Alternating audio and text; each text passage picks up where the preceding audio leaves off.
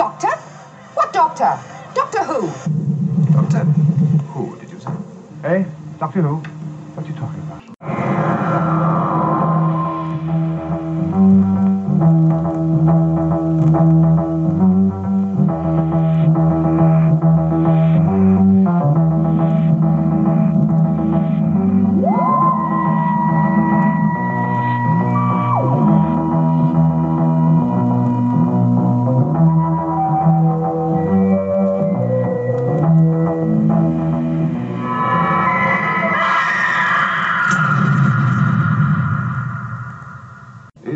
Gibberish, or do you really know what you're talking about?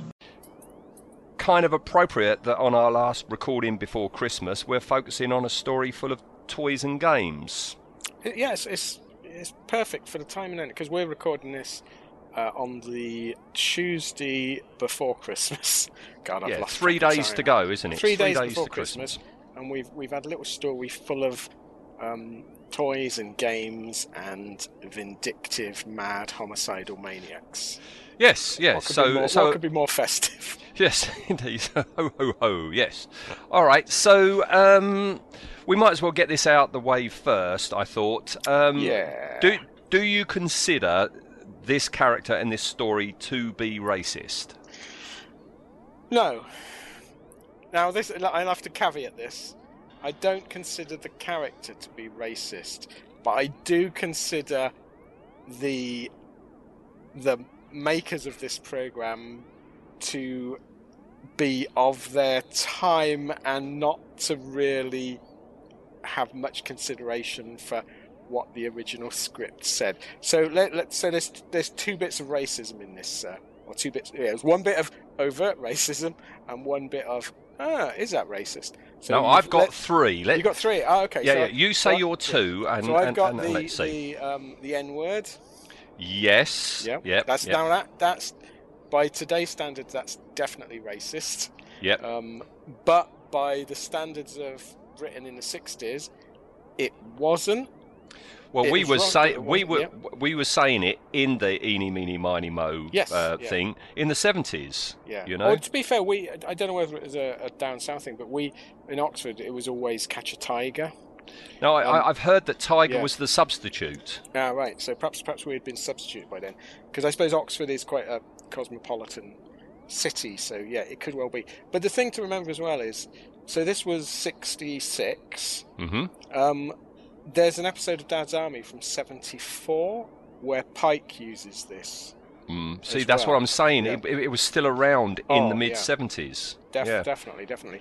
Um, I I have no. I don't really like editing things as for to make them politically correct now, but I've no worries that that the BBC would cut that word out of any subsequent release or thing. I don't don't don't mind that. That's fine by me.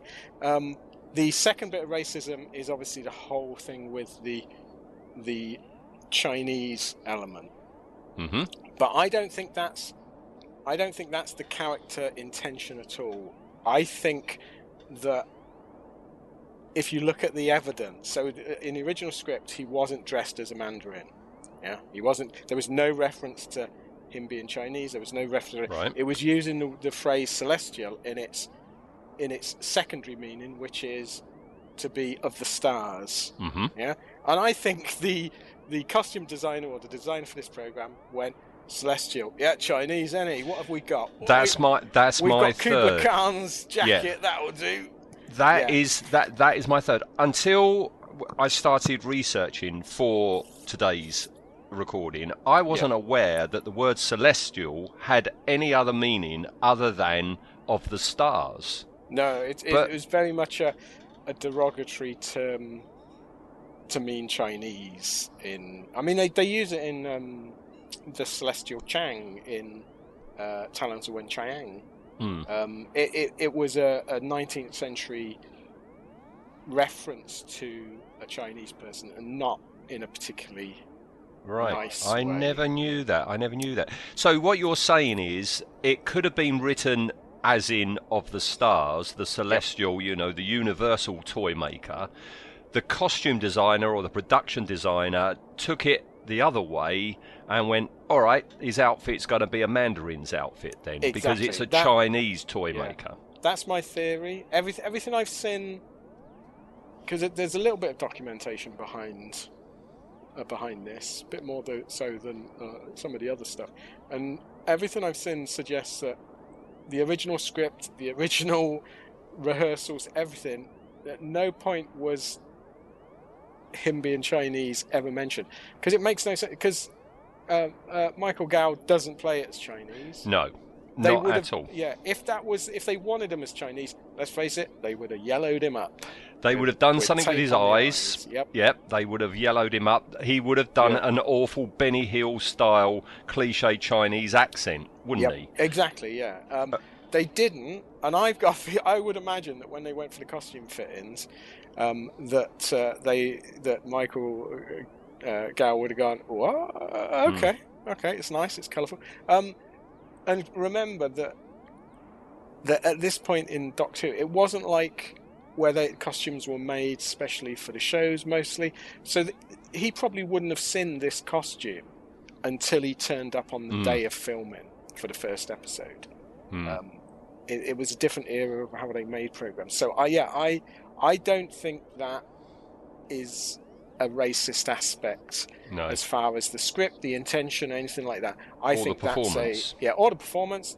Yeah, um, fair dues that they didn't go with the oh oh you want them to be Chinese, yeah, and then into the the Benny Hill Yes. accent. And, Um, and I how think- uncomfortable would that have been?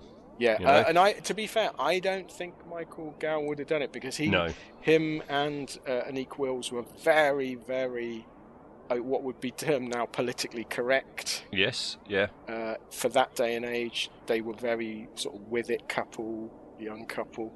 Um, yeah, they wouldn't. Have, I don't think he would have done it. He wouldn't have had touched it, would he? Integrity. No. Um, No, I, I mean, I didn't know any of this until I started looking into it. I've just assumed that, um, you know, because until I watched the Loose Cannon, you know, uh, recreations and, and the thing in Lost in Time, I just assumed that they had put him in a Mandarin's outfit because it's a bit bizarre, it's a bit odd.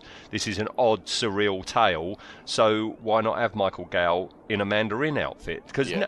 it nothing is ever mentioned of it, is it, in the story? no, that's That- what I mean. The script that makes no mention of it at all, um, and he's only really called the Celestial Toy Maker once by the Doctor, and then Dodo uh, repeats it almost immediately, and then for the rest of the time he's the Toy Maker. So I think this was, I you know, I, I would put money on it that this was meant to be celestial, as in like your your understanding of it, that he's of the stars. Yes, yeah.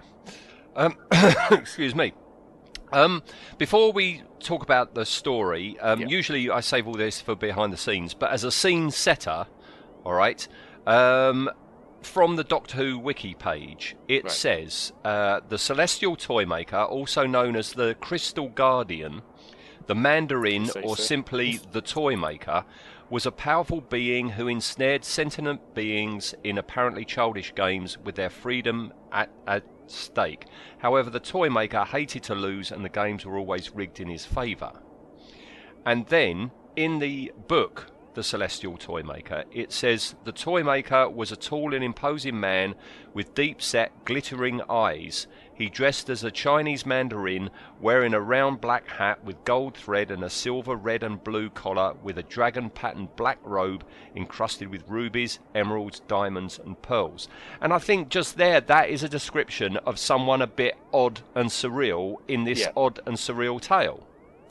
Yeah, I mean there was al- there was there was also the again I, I I'm not entirely sure that's what they were meaning by this because I still go along with the fact that the that it was a misunderstanding, but certainly at this time, pe- people that well not necessarily this time, but certainly uh, uh, slightly earlier, people that came back from the Far East and that would bring costumes with them and wear them as Mhm. you know as smoking jackets and things like that. And even as late as the 70s you saw people that would have a chinese themed room in their little house you know Uh, yeah so yeah i I- the fact that he doesn't play it as chinese i think saves this one Yes. uh, for me because it could well have been Oh dear. Yeah, it? yeah, because you, you, you know, with him dressed rather oddly, he fits in with all the other inhabitants of his Yes. realm, doesn't he? I've just sent you the photo. You've seen it. You must have Yes. seen it before. I, I've, I've double checked that that color photo from the story. That is a genuine color photo. That hasn't been Yes. colorized. That is exactly, you know, what the celestial toy maker was wearing, and that's how the clowns looked. So. You can see there with the colours, he's fitting in with everything else, isn't it? Oh he? yeah, it's and again it's because of the clowns and the, the sort of thing. It's there's a very circus atmosphere to it, Mm. um, vaudeville atmosphere. So yeah, I, I think I think the, the the costume can be viewed that way certainly. Mm. Um, yeah, it's just it's unusual. All right. Um, but well, let's yeah, talk about this unusual tale then. Yes, and Shall it we is, get it's started? incre- it's incredibly unusual uh, story for this era. I It mean, is. It is yeah. bizarre. I mean, I understand some of the reasons Yes. for why things happen in it, and we'll go through them. But uh, let let let's kick things off. What a spoiled sport you are, Doctor. They like my memory window. You. I might have guessed. Of course. I've been waiting for you a long time. Where's the TARDIS? Don't worry, my dear. Just watch over there.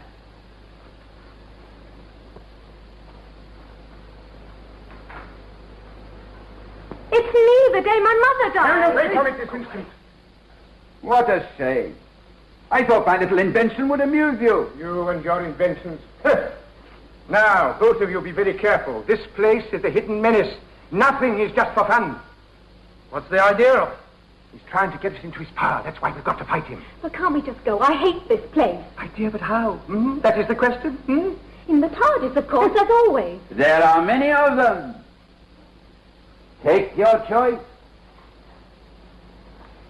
There are hundreds of them. Yes, hundreds. Come, Doctor. No.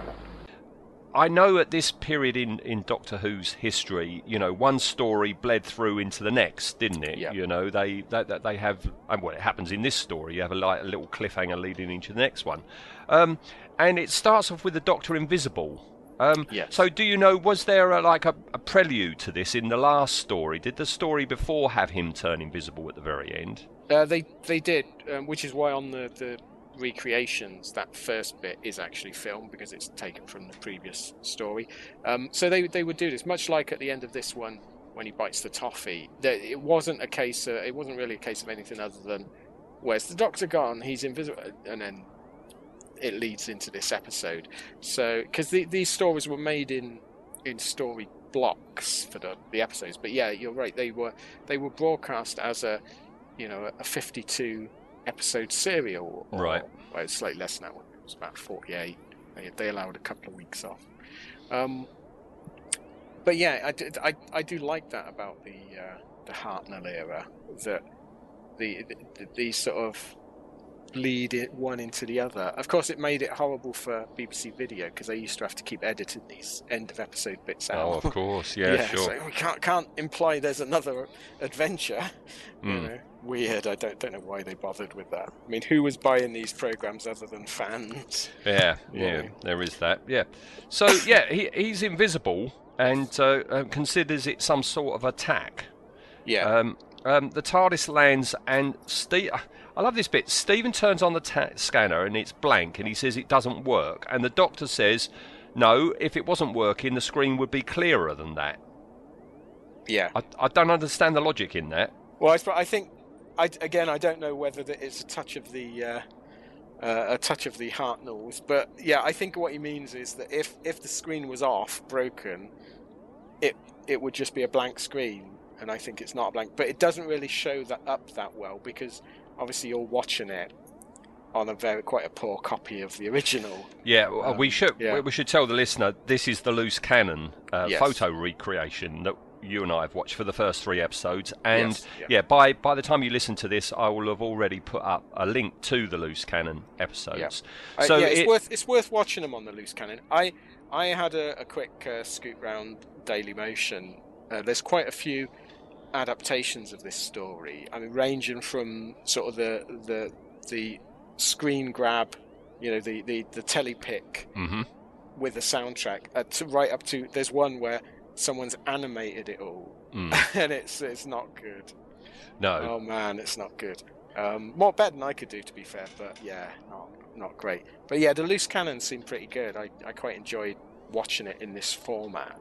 It's all right. I mean, you know, it, it gets a bit repetitive sometimes where they use the same still of Yes. the toy maker, don't they, by the doll's house. And, you know, there's clearly, you know, segments where you've got the dancers dancing, but we can't Yeah. see that. So you're just. which is which is strange really because this ep- this story has an existing episode so i don't know i can understand that there's only a limited number of stills i mean there's quite a few stills for this this story more so than others because of, obviously this was like whenever they did an episode like this that was very colourful they- would get the old still photographer on and take a lot of Mhm. publicity photos and you can tell that they were this was they were quite proud of this story because of the sheer number of publicity photos taken a Mm. lot of the the stock Hartnell images we have that you could, that appear on lots of things are from this story. You know, some Mm. of the, the you know where he's got his hands clasped in front of him. It's Yes. from this story. It's from it's a Mm. publicity photo uh, with the toy maker cut off it. Um, so I I don't know on like the some of the recreations because just go and get a, a still from one of episode four. You got plenty of thing. You've got plenty of uh, shots of the toy maker, uh, rather than just keep using the same one over and over Yeah, again. yeah. Yeah, it does get a bit repetitive. To, Mm. to be fair though, so does the story. Oh man, oh man, it. Sometimes the Doctor Who we talk about, they're a bit of a slog, and Yes. it, I think it's even more of a slog where you actually have to keep. It's a slog, and you're looking at the repeated photos, you know, as Yes. well, which makes it even more tiresome. But uh, yeah, this this is it's, it's a difficult one really to sit through because it's not. There, there's bits of it I love, but it's not the greatest story in the world. It's not the most intriguing story in the world. Some of it is akin to on Christmas Day watching your kids play Monopoly, hmm and it, it just go after about five minutes you go, yeah, I'm bored with this. Mm. I'm going to go and you know eat some pies. Um, so I, I think it is a slog to go through this as a recreation. Uh, the episodes are mercifully short. Mm. You know, this this was the era where episode length did vary, and I think some these are some of the shortest episodes. I think one of them's 22 minutes. Or yeah, and that does Yeah. help. I think It, do, it, helps does us. help. Um, what normally, what normally carries these slower Hartnells through for me is Hartnell, and sadly he's not in it. he's off on holiday. He's on. Well, yeah, Yeah. Th- this is the oddity of Yeah. this uh, of this tale. The first Yeah. oddity is the fact that he's barely in it. Yeah. Um, sometimes his voice is in it, and sometimes not even his voice is in it. But he's he's integral to the plot. The Doctor's there. We just don't see him and we can't hear him. Well, this was a troubled production, more so than a lot, because at this point, at this point in the, the show's history, um, the pro- producers wanted rid of Hartnell. They wanted him out, and this was an attempt to do it. So the whole the, with him, the idea was originally that that when he comes back from being invisible, Mhm. oh, it's a different actor. Yep. Yay. Who needs Um, regenerations when yeah, you've got the exactly. toy maker? And this this story directly brought about regeneration because they didn't do it on this point, but they went, okay, we still want to get rid of him. How can we do it now? Hmm. And that's where the whole idea of regeneration came from, or renewal, as it was then, of course, wasn't Hmm. regeneration. Um, so yeah, so it's very influential. This, um, yeah, Hart- Hartnell really did not get on with the the backroom people on this one. Hmm. Um, I know he, there's the old. Uh, I mean, he was ill, bless him, and there's the old uh, thing of that they wanted they wanted to you know let him go because he it was he was too ill for the program.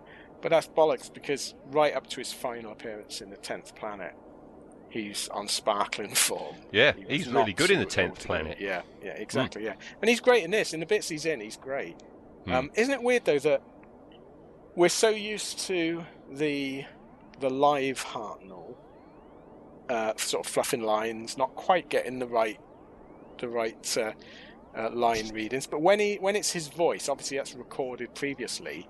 and it's absolutely spot on, isn't it? It's Mm. it, it's a, it's almost a different performance. Yeah, because he's got his script right in front yeah. of him. yeah, exactly. And this is well, and they can retake stuff. yes. So this is his performance as the voice in this reminds me of his film acting. Hmm.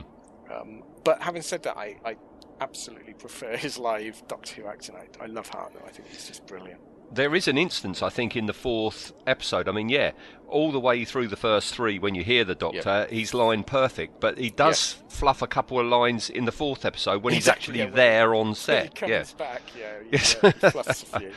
Um, Yeah, yeah. So yeah, as you say, he's got rid of. He's made invisible. Yes, Um, yeah. To begin with, I mean, you know, this makes I love- absolutely yeah. no sense. Why No would the toy maker do this? Uh, You know? Well, plot plot convenience. Um, Yes. I love the fact that they just instantly accept this in the TARDIS, and it's like, oh, the Doctor's invisible. Wow, well, well, let's let's not let it ruin our day. Yes.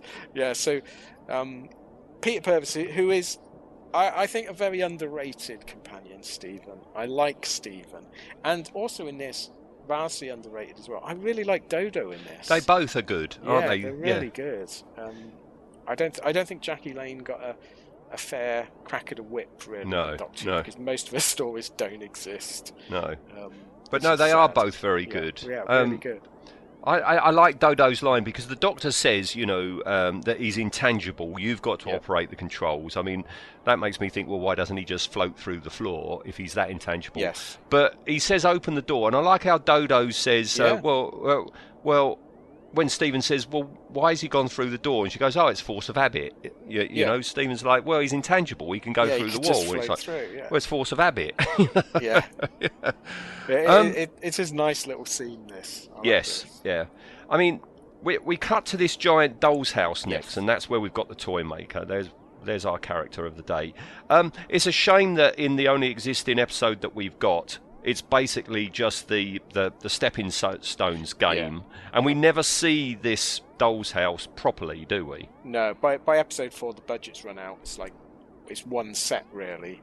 I love it at the end of episode four when, right at the end, and the Doctor's going to make his final move, and the camera just turns about thirty degrees, and there's the there's the uh, trilogic game. Mm. Just and it's like, yeah, that's a small set, and uh, that's tiny. Um, but yeah, it'd be nice to see.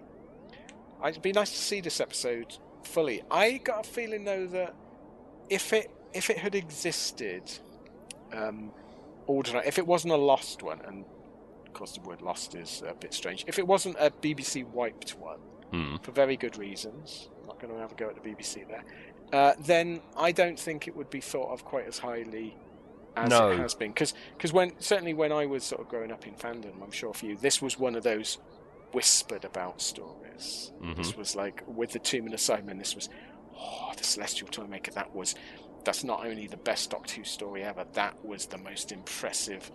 Uh, 1960s, and they based episodes of the Avengers on it, and they based episodes of this on it, and it's bollocks, isn't it? It's it's okay, it's a good story, but I don't think it would be appreciated quite as much had it existed.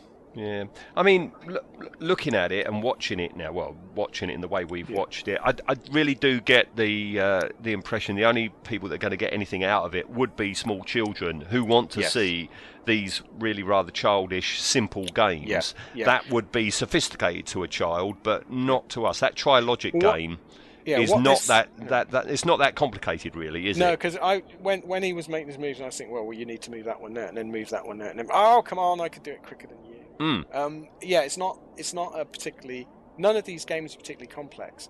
Um, what this reminds me of more than anything is the TV comic Doctor Who. Mm. This is and especially like at the beginning. So I suppose we get back to the plot, but well, yeah, when the, when the Doctor's explained in the Toymaker, this is straight out of the TV comic. He's not surprised at all that this magical, you know, Q-like being is exists, and he's had run-ins with. it. This is so uh, TV comic.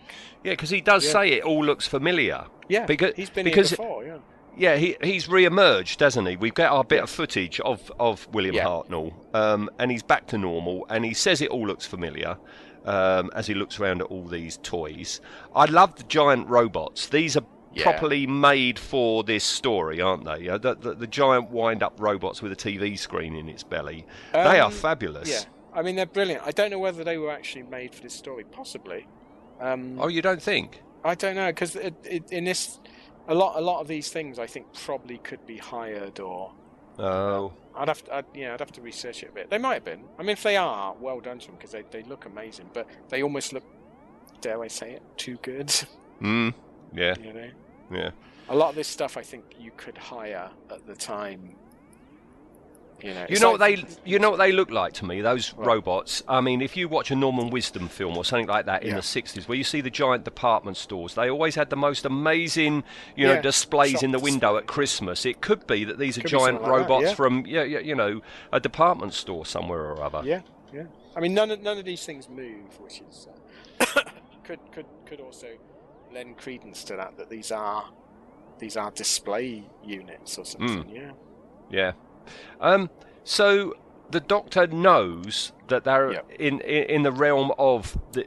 He, he that's when he says it, the celestial toy maker, and Yep. and everything's got to be an illusion. Everyone's got to be careful.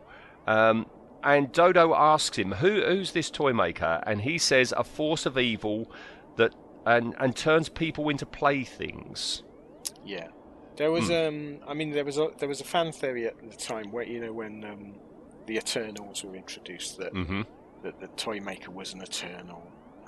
I don't know. I don't. I suppose you could read anything you want. Behind the scenes, there's been lots of things like that going Yeah. on. I'll tell you about them later. Um, Yeah. where, where they're trying to tie things in and everything like Yeah. that. I don't think you need to, do you? I've, Hmm. I've heard like people go, "Oh, I could perhaps he was an in- early incarnation of Fenric."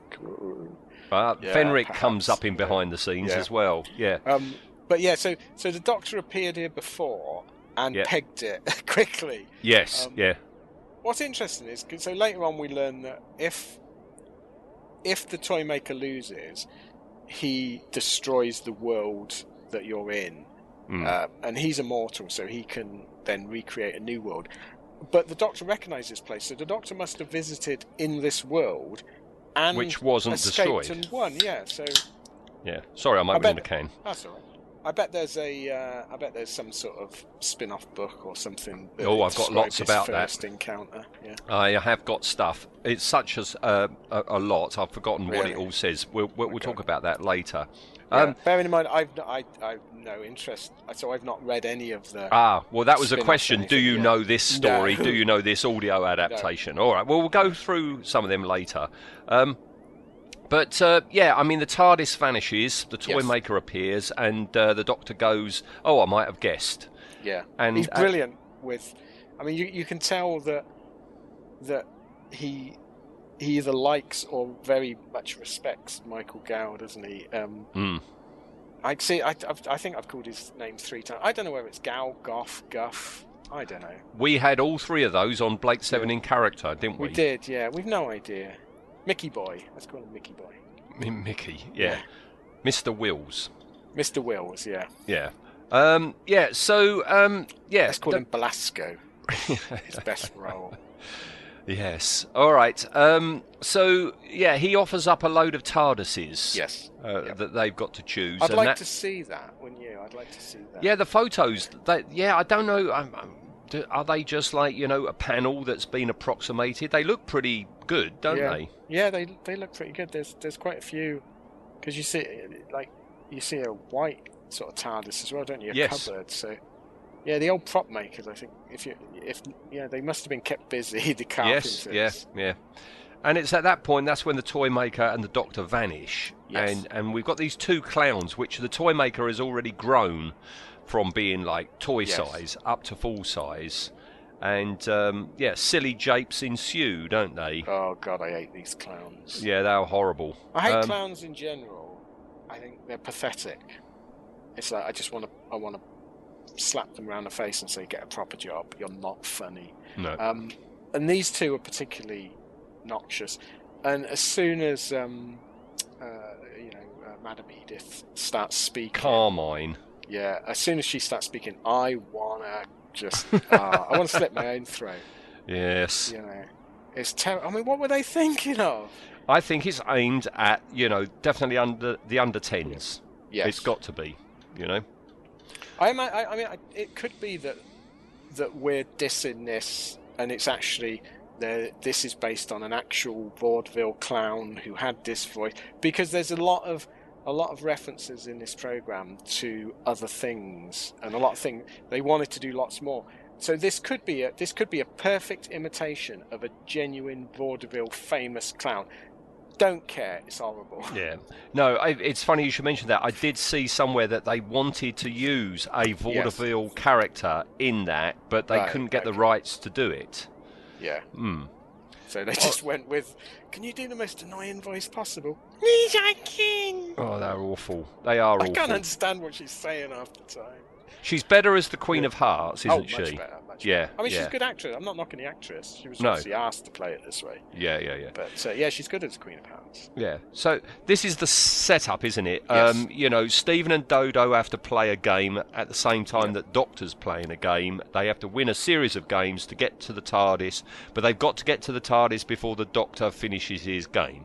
Yeah, Yes. there's there's um, what's missing here is is some sort of scene where they all agree to do this, isn't it? Because the, Hmm. the toy maker behaves very much in a way of we've got a bargain and we'll stick.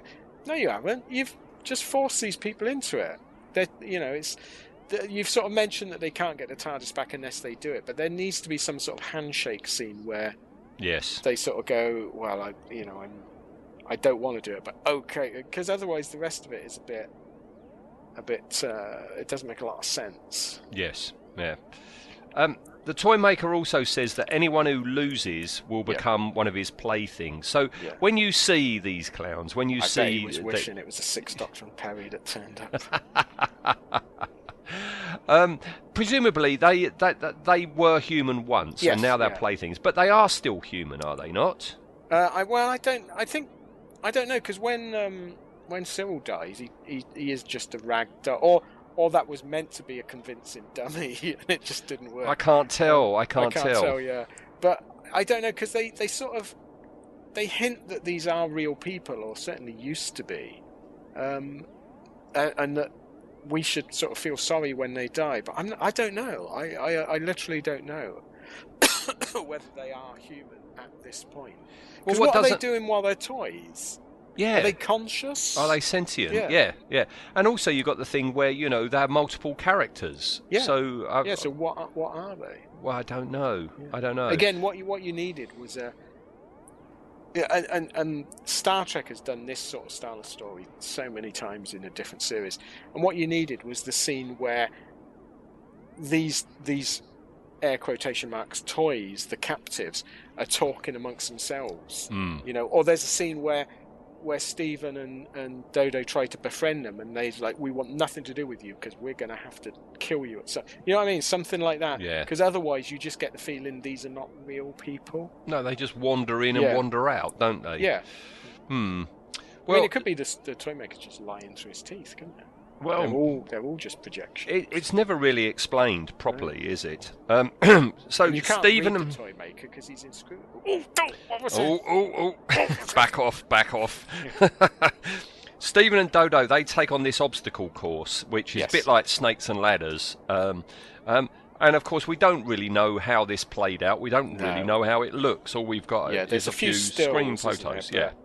And you sort of because it's quite difficult as well because this is a very a very visual scene. So you're sort of trying to work out from the soundtrack what you're listening to, going, what's happening? And they say a few things, but yeah, I would like to see it just to see what it is because it's a bit confused. I'm not sure how this game is played because it's like uh, Stephen has to be blindfolded, hmm and then you have to make your way down this board. And there's things happening, but you go, "What is it? What's happening?" Yeah, because Joey cheats. He's up yeah, against he Joey. cheats, yeah, he's got he's got uh, he he's been blindfolded with a blindfold that you can see through, Hmm.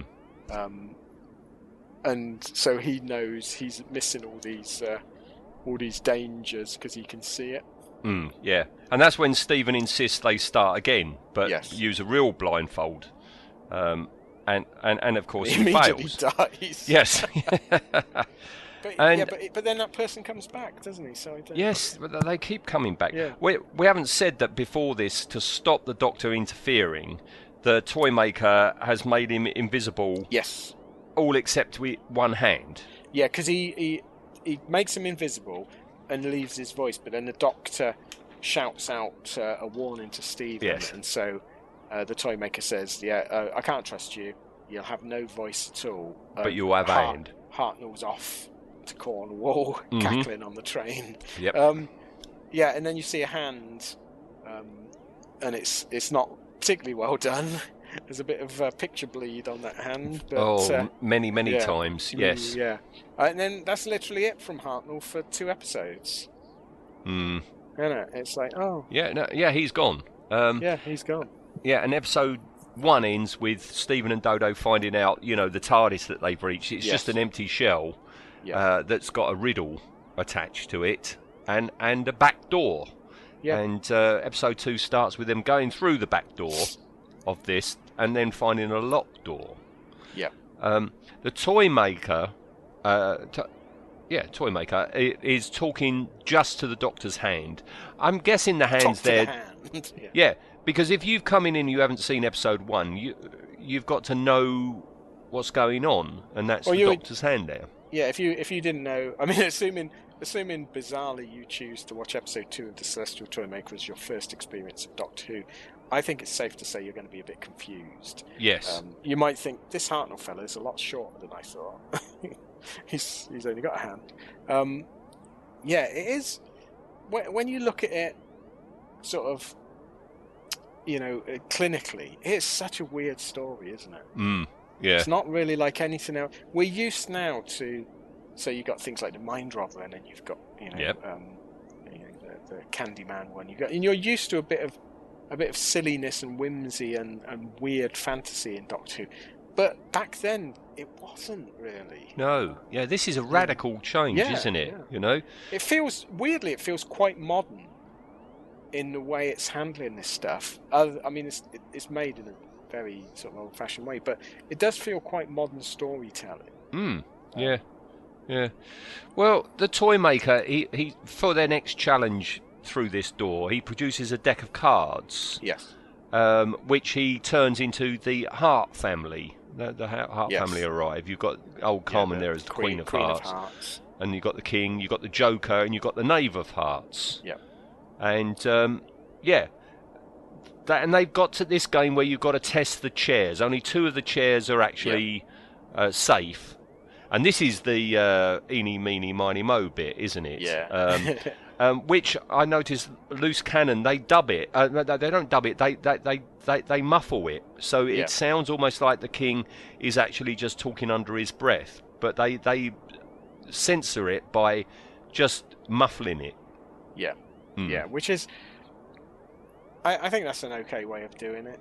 Um, you could have removed it completely. I mean, you could leave it in and put a footnote on it that it's product of its times, but there's certain things you can't do, isn't there? So I, I, I, am- I yeah, I think it, I, I think they handle it okay. Hmm. Yeah. You know, rather than like trying to get someone else to read up a different word over it. Oh no, that would be bad, wouldn't it? Mother funster Or- moment, wouldn't it? Or like whenever the goodies did this rhyme, they would always go "eeny, meeny, miny, mo, catch up." by the Yes. Yeah. Although, right. to be fair, the goodies were incredibly racist in their own way on some of Yeah, those oh. things. Yeah, I, I, I can I can see Tim Brooke Taylor um, Yeah.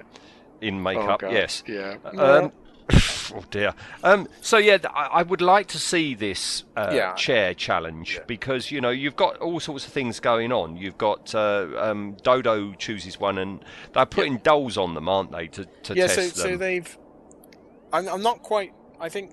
I think Stephen thinks he's a bit cleverer than he is, is Because he comes up with this this thing that there's there's eight eight chairs and six or five dolls. So it, it narrows it down that they would have a much better chance of finding the safe chairs. Um, but then, for some reason, Dodo at one point just decides to sit on a chair to test it anyway, and immediately gets a cold bum. Yes, yeah, that's the freezing Yeah. chair, isn't it? It is, yeah. Yeah. And, Um, and and shortly after the king and queen sit on a chair and they deflate. I'd like to have seen them deflating. Yeah, I, I would like to see that. I mean, there's a, there's a still of it, and it looks it looks eerie. Mm, Uh, yeah. Usually, when we see these things, though, that that on stills look eerie and oh, and then you see the final footage and you go, oh, okay. Oh, maybe not. Yeah, yeah. Um, the TARDIS comes back, but it's another fake one. Yes. Um, and uh, he could have sold all these tar- fake TARDISes, couldn't he, and made a bit of money. Yeah, yeah. Um, Stephen calls for the dolls to help, but they won't Yeah. help, and that's when the toy maker uses the TARDIS phone to Yes. call them up. Has this ever been done before? The TARDIS I- phone actually working? I, I think this is a first. I also think there's a few firsts in this, and I, I was going to go and check, but it would involve trawling through almost every episode. I think this is also the first, uh, the first usage of dematerialization. Um, not invo- not for the TARDIS, but for the Doctor.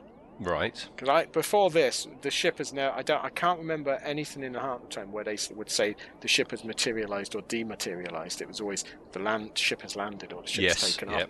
So I, I, the toy maker at one point says, um, uh, "I'll have to dematerialize you again, Doctor." And I thought, I wonder if this is where the idea came from. And this is And the, the first time the went, word. Yeah, yeah, yeah. Um, but yeah, we. I don't think we've ever seen the TARDIS phone being used because at this point, it's not. A, it's not a police box. No. It's only modern who I think that the idea that this is a, you know, a police box with a working phone, blah blah blah. It, this was just a shell, wasn't it? It was almost an illusion. Hmm. Um, the police box exterior. Having said that, someone will point out that we're absolutely wrong. In episode three, the Doctor calls Pizza Hut with it. Yeah. so- Well, episode three comes up next, doesn't it? Yeah. And, and and it's the toy maker, and he's flicking through this fairy tale book Yep. and chooses Mrs. Wiggs and Sergeant Rugg Yes. for, for his next uh, two characters. Yeah. Um, I I don't know whether these were either meant to be existing characters or they are existing characters because it, we're- it's, it almost feels like we're meant to know when he when he lands on these characters. We're meant to go, oh, maybe like, maybe "Oh, never heard of maybe that is, but we're the wrong age. We weren't. yeah, well, that's the- possibly very true. You would have to look round at contemporary things for Yes. you know '66 to see if this is a, a spoof or a lampooning of you Yeah. know their version of upstairs downstairs Could- or something could like that. You know, like that. it seems very specific, doesn't it? That you've got It this does. Victorian feel- kitchen with these two Yeah. characters. It feels like we're missing out on a joke somewhere. yeah, that's exactly what it sounds like. Yeah, yeah. I like I like these of the of the three characters, three sets of characters. I like these ones the best. Hmm. I, I think these are good. Yeah. Yeah.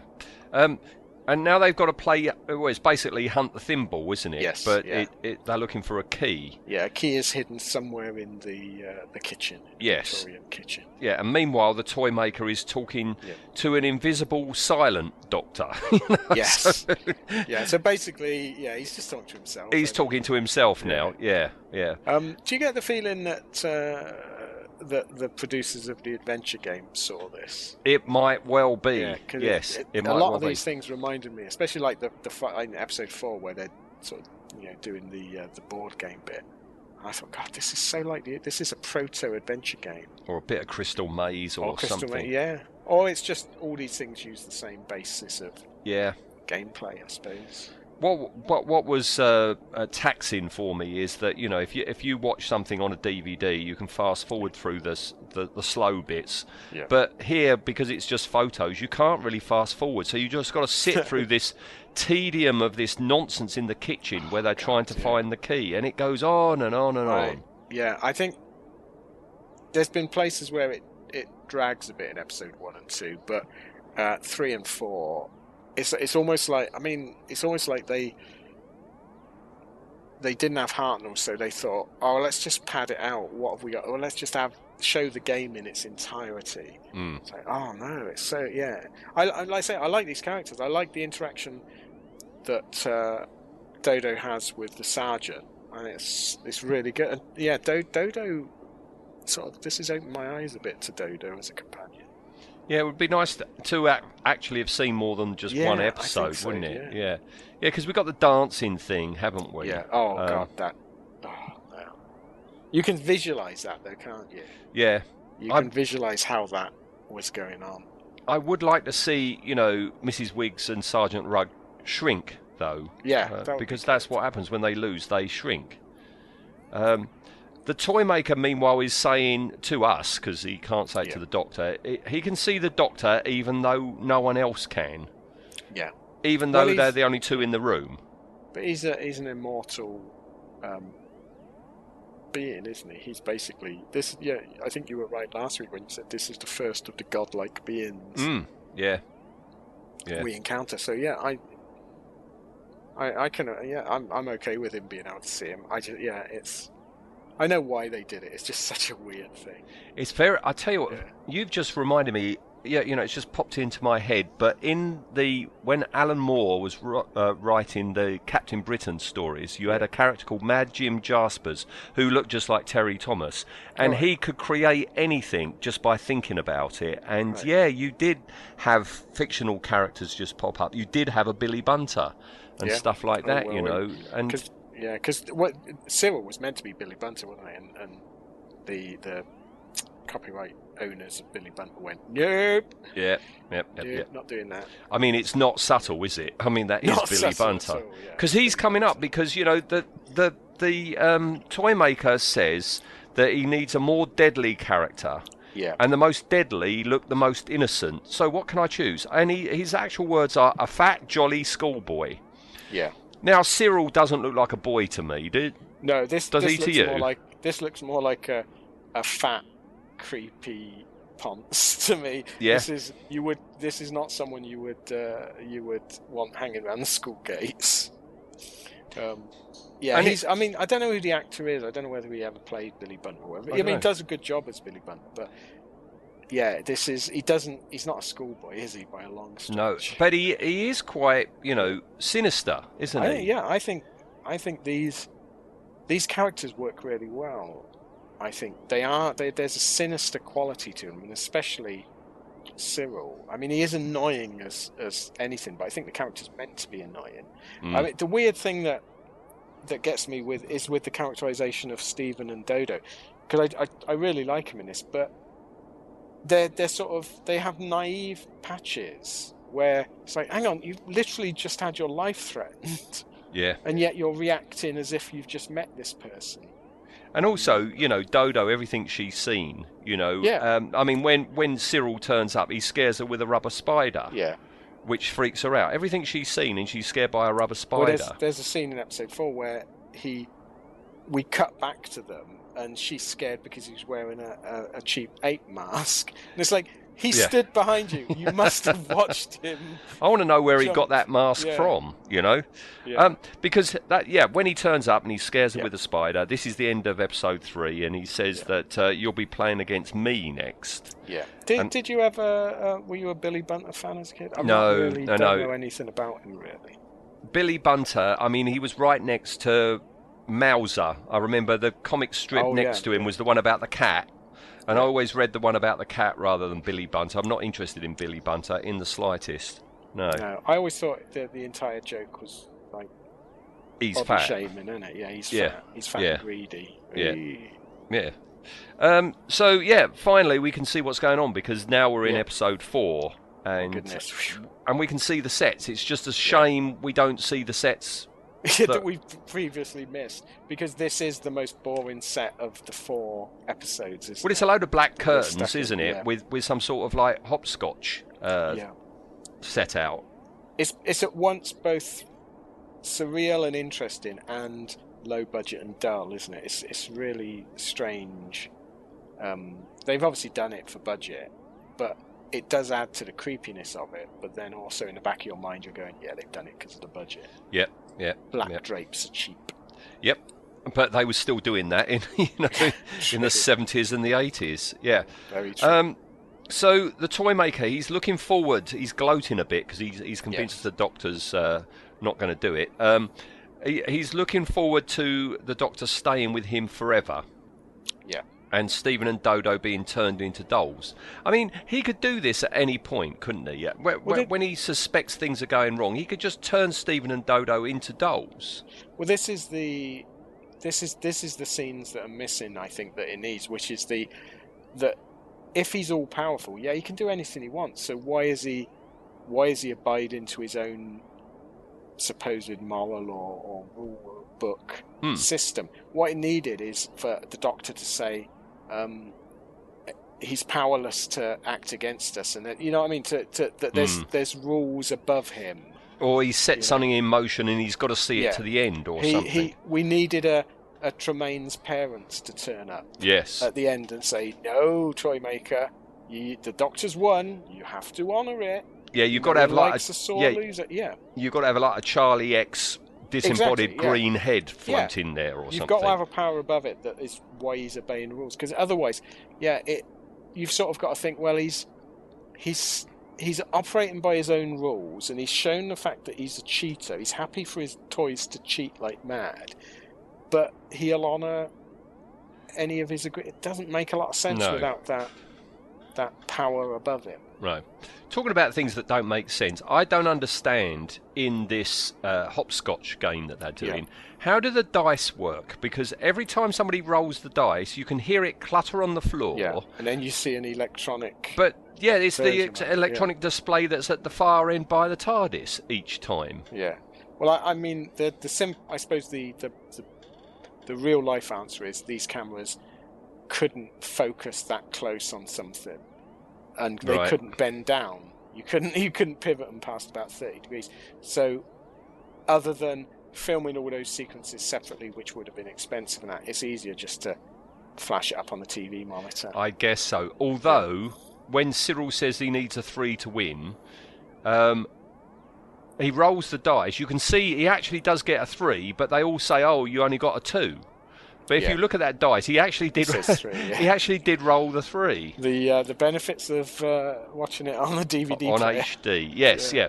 Um, and he cheats with some bloody foot. Yes. He- He's got some red ink from somewhere now, not just a yeah, gorilla this is mask. this is this is uh, the point where I I don't buy Dodo's naivety here. Mm. It, had this happened when they first met him, I go, okay, yeah, she's giving the benefit out, but that she knows. I mean, no one's that stupid that they would trust what he's doing. Mm. Um, but yeah, so yeah, he so she moves backwards, and of course that's against the rules. Yes. I do. I must. I do like when when uh, Cyril is hoist on his own petard. Though I think that's hilarious. Well, when he slips on the powder that he's put down, Yeah, he that slips he's on put his down. own powder that he's put down, and then he gets frazzled. And Stephen's like Dodo's looking on aghast, and Stephen's like, "Ha!" yeah, it's an odd-looking dummy that that, that It's we've got there. yeah. yeah, it's it, it's like, I, yeah, is it meant? Is I- my question is: Is it meant to look like a dummy? And it's oh my god, he's a he's a wooden toy, or is it just a, that they thought this was you know this this was convincing and they've shown it a bit too close? I don't know. I don't Yeah. know.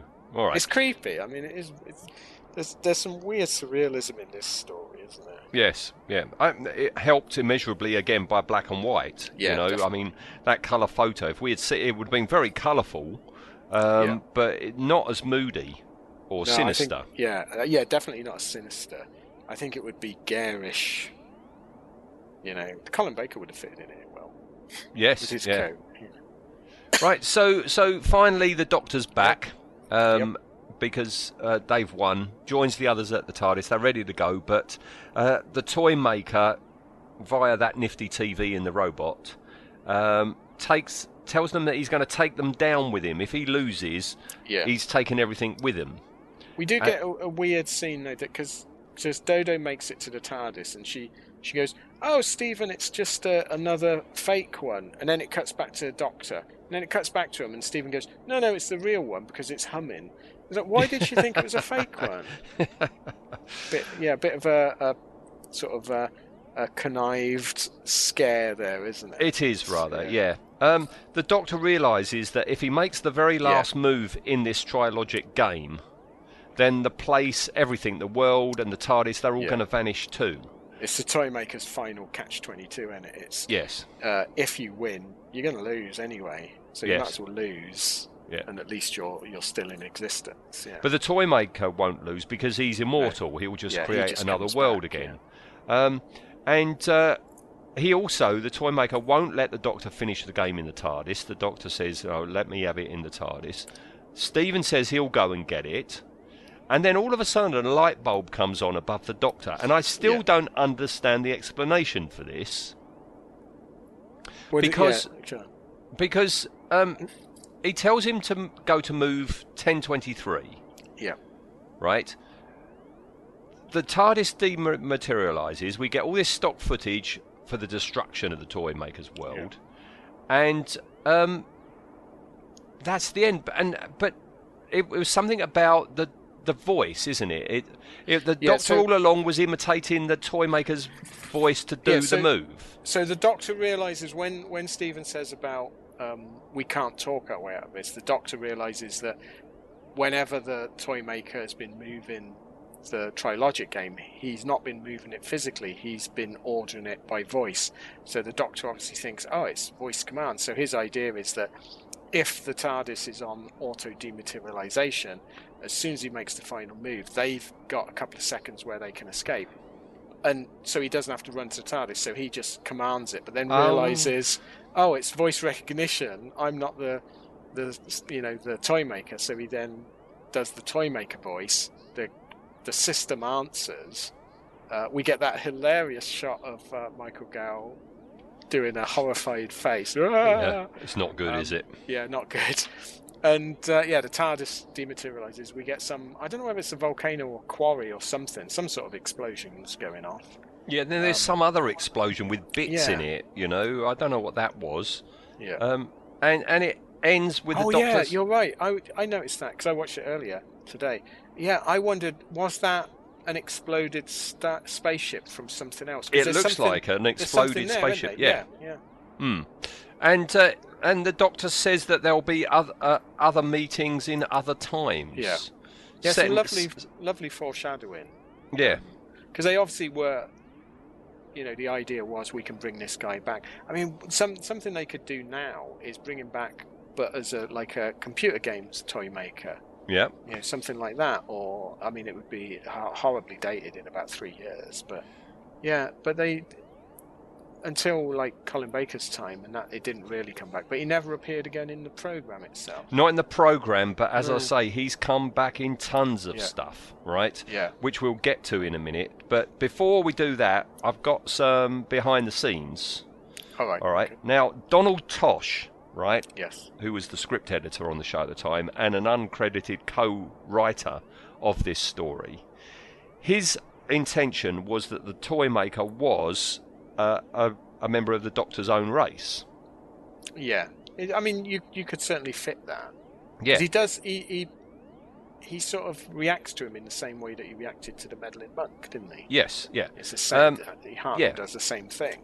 But they never followed it through because, of course, you know, Patrick Troughton comes along and then we get the Time Lords, and the Time Lords' abilities are completely different to anything that we see the toy maker do. But so, they liked wearing robes as well. Mm, mm. That's true, yeah. Um, then we've got that in an interview, Peter Cushing, right, Yeah. said that he believed that his human incarnation of the Doctor was canon and that his film version of the Doctor and the television Doctor were bridged together by the Celestial Toymaker. His theory was that his Doctor is a future incarnation kidnapped by the Toymaker who, and then this is in quotes, wiped his memory and made him relive some of his earlier adventures. That's Yeah. Peter Cushing himself, Yeah. you know, Fair enough. using the Toymaker to do that. All right. He would have been a good toy maker. wouldn't Oh, they, they should have had him. I mean, my, my, Michael Gough is good. Oh, I, I think he's brilliant. He's absolutely excellent in this. I- In everything he's ever been in. Um, I, yeah, we said that on? Blake Seven, I think, as We well, did, didn't yeah, we? He's such a good actor. yeah, I could listen to his voice all day. You know, what, he could just read the phone book and I'll listen to his voice. It's amazing. yeah. All right. Listen to this. I don't know if you know this bit. When the uh, this story was finished, Peter Purves kept the Trilogic game. Oh no, I didn't know that.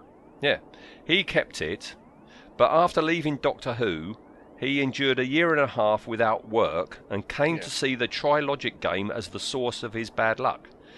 He finally discarded it and was rewarded with a role in Z Cars the, the next day. But if he'd have kept it, he could have flogged it and funded his retirement. Oh, if you if he had that now Yeah. and tried selling it, it, it would make a fortune, wouldn't he? Yeah, I wonder who he sold it to. I don't know. Well, it said discarded, so Oh, he might have just chucked it in the bin. Skip, yeah. Yeah. Um, I remember having something like that game as a kid, though. It, like, it, it is to- a it's a logic game, isn't it? But it's it's not the most It's not exactly, fiendish, you know, cunning game ever, is it? You know. Um, yeah. Originally, Risk, is it? They should No. Doctor playing Risk. um, at the end of episode four, right, Yep. the original transmission of episode four, there was an apology in the form of an oral announcement after the credits to the estate of Frank Richards, the Oh, creator of Billy Bunter. Billy Bunter. Yeah. Yes, because yeah, they that, well they completely copied it, didn't they? yeah. So Please don't sue us. yes, right. So we'll get on to other appearances, right? yes. And I've got other, quite the a only lot other here. appearance, yeah, the only other appearance I have seen and read, and I think is just amazing, is the backup comic strip in Doctor Who Weekly. Well, we've got we've got some comic one- artwork. Oh, Do you remember? yes, Oh yes, God, yes. I do remember that one. Where That's he, the one. He was a riverboat gambler. Yeah, on, on like, down oh, down the so- Mississippi. Yeah, on the Mississippi River, wasn't it? Yeah. Yes. Yeah. No, that was really good. Yeah. I wonder if it's in here. I've got I've got tons of it. I, I might give up after a while, but here we go. Yeah. Right. According to the twelfth Doctor, the toy maker was spawned in the chaos before time. Right? Right. And that was in a comic called Relative Dimensions. Okay. Okay. That Now- sounds a, a lovely scientific explanation there. Yes. Um, in the audio book, The Nightmare Fair. Oh, okay. right. I have read the book of that. Right. I've read Okay. the, the novelization. I can't remember anything about it. All right. Well, this is a sixth Doctor, Yeah. so maybe that's why you've got it. Um, according to the sixth Doctor, the toy maker originated in another universe before this one and was hauled into the Doctor's universe by some kind of catastrophe. Because of this, the usual laws of physics didn't apply to him. The toy maker himself stated that while he had used his powers for other things in the beginning of the universe, he eventually got bored of thousands of millennia of pointless creation and pointless destru- destruction and found a new source of amusement games. So he, he was creating loads of planets and loads of things. Basically, God, and bored, stupid, comes across Monopoly. Oh, Maybe it was Cluedo or Cluedo, yeah. Mousetrap or, or something like that. I don't know. In the book, The Quantum Archangel, uh, the toy maker um, says that he was the embodiment of one of the fundamental forces of the universe, much like the Guardians of Time. Whereas the white and black Guardians personified the absolutes of morality, however, the toy maker was the avatar of games and illusions known as the Crystal Guardian. Right. So, so you had the Black Guardian, the White Guardian. Presumably, this was the Color Guardian, Colour Guardian. and was more expensive, so they couldn't use him. yeah. Um, Um, oh, I'm not sure about all this trying to tie things No. together. I've skip through them. There's an audio book called The Queen of Time where we Right. find out he had a sister. Okay. Was Uh, it was it Clara by any chance? Everyone else turned out to be Clara. Yeah, Hecuba, her name was. She was the Queen of Time. Um, Oh. She liked to play with time as much as her brother played with toys. How do you play with time? I do not know. Seventh Doctor described the toy maker as a spirit of mischief from the infancy of the universe. Okay. Um, We're getting very vague, very Yes. vague answers. These aren't they? right, this is a book called Divided Lo- uh, Loyalties, and it's about the first Doctor. Right. Okay, and it says that the first Doctor learned of the toy maker when he was a youth at the Pi- Pyridonian. Pyridonian Academy. Yeah. The Time Lord's databanks describe him only as a vague legend. The Doctor and his friends Rallon and Millennium, Millennia, who, like the Doctor, belonged to a clique known as the Deca, investigated the legend, travelling to the toy room in a stolen TARDIS. The toy maker was in a dormant, disembodied state, but on their arrival, he possessed Rallon and made Millennia one of his living toys. The Doctor defeated him, and the toy maker allowed him to leave, knowing that he would become an even more worthy opponent given time to mature. So that's like a prequel to what we Pretty saw. yeah, that sounds a bit fan wanky to me. I did like you said. Um, they found the toy maker and he was in a dormant, and my brain went dormobile. Just pictured a toy maker in a dormobile. All right, I'm I'm going to skip um, Okay. um, a, a lot of these other. They're all on Doctor Who wiki, so listener, if you want to know more, Yeah. they're all on there. All so right. it, it just seems, seems to be an incredibly popular character then for for sort of fan yeah, theories. and yeah, stories, yeah, yeah. doesn't? Audio books, novels, comics. Yeah. It- I can sort of see why, because basically he's Q, and he? He's Yes. Q from Star Trek with a board game fetish. Um, Yeah. yeah, it's a good good character. I wonder why he never came back in the show. Well, all the crises that you know the universe has had since then, he could have easily stepped in at any of them. You know, Yeah. there there have been points in New Who where the entire universe was going to be destroyed. You know, it was Yeah. the biggest threat ever, ever, ever since the last one. Um, he could step in at any point and stop it all, This, couldn't he? Yeah, this is the uh, the drawback of creating superly powerful characters, isn't it? It's it's like with uh, comics where you get you know a minor villain invading the planet, and you go, why? Where's Superman? Why Yeah. doesn't he? You know, why why has Aquaman got to beat him up? Just Superman could come over and quick flick of the nose, and he's dead. Yep. Yep. Know. All right. Um, yeah. Uh, let's go. Design rating for Design rating. the toy maker. His Um, design. Wait, I, it wasn't so much designed as they went and got a costume off a Um, shelf, didn't they? and put it on Um, Michael. I, I, yeah. yeah. I, I don't, I'm not. I- I mean, the design. I, I'm okay. I don't think it's. I don't think it's cultural appropriation as such, although you could view it that way. Um, I'm so glad they didn't go with it. I, I think the design's okay, um, because of course the design is nothing to do with his performance. No, So I, I'm, I'm going to give it a very middle of the road five.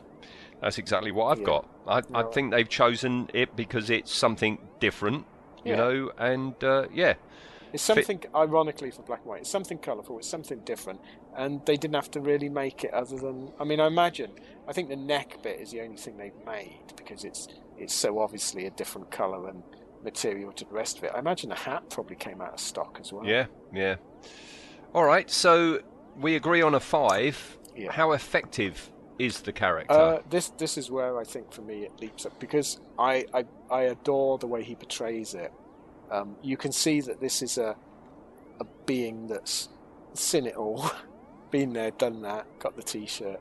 Um, but he it, he's so well played. I love. I'd love to have seen him come back. Um, so I'm going to give him a, uh, I'm going to give him an eight. I like him. right. I think he's good. Okay. Well, Or I evil, whatever. I gave him a seven. Right. Um, it would have been higher if he had done more because we Yeah.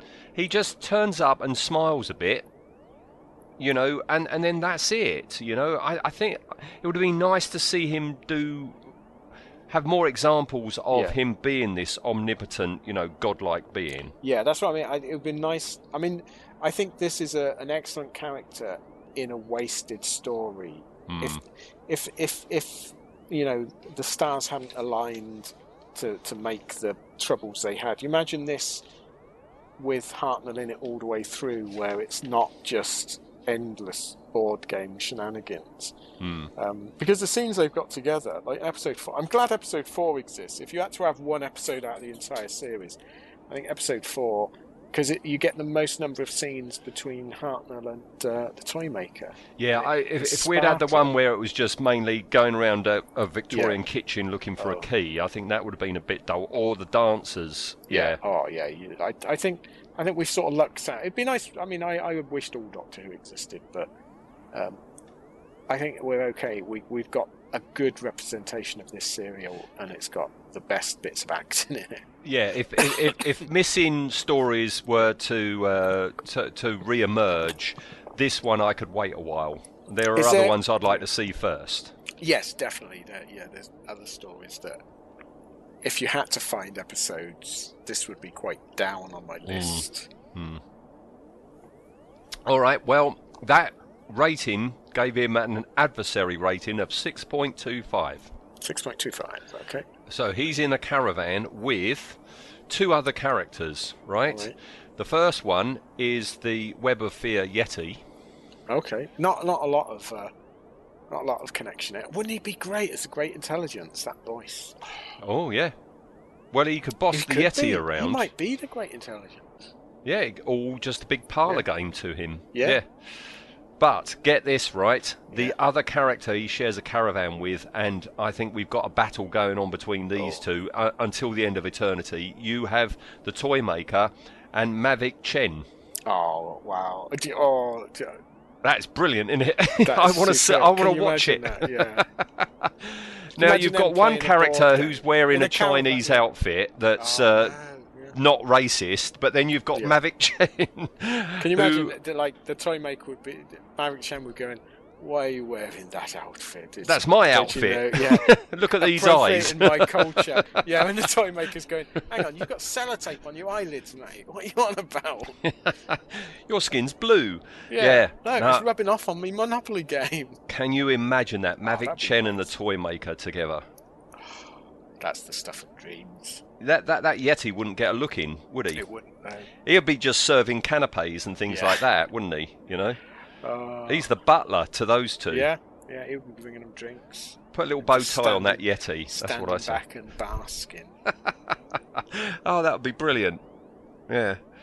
Okay. All right. On that on that uh, lovely mental image, I've got to go to bed now with with Mavic Chen and this toy maker sharing a caravan. I've got an image of like a, a, a bit of a shoddy Alan Partridge style caravan that they're in. Yeah, I don't. Yeah, I don't think it's it's it's a it's a ca- it's a caravan in Norwich, isn't it? It is. all right. Okay. All right. Well, that's uh, our first uh, look at um, the first Doctor on this n- uh, next run of these Yes, things. yeah. So, of course, we're off to the second Doctor. And uh, finally, after three weeks, it's your turn to choose something. It is, yeah. Um, so this one, um, I don't, I don't know. Oh God, why are we? We're just going down the racist Hall of Fame here. So, so this is actually. I've, I, I was trying to pick one, but I ended up it's it's three characters in one story. One of whom could be seen as, as in fact, two of them could be seen as three of them could be seen as horribly racist. Um, they're they're one of them's very logical.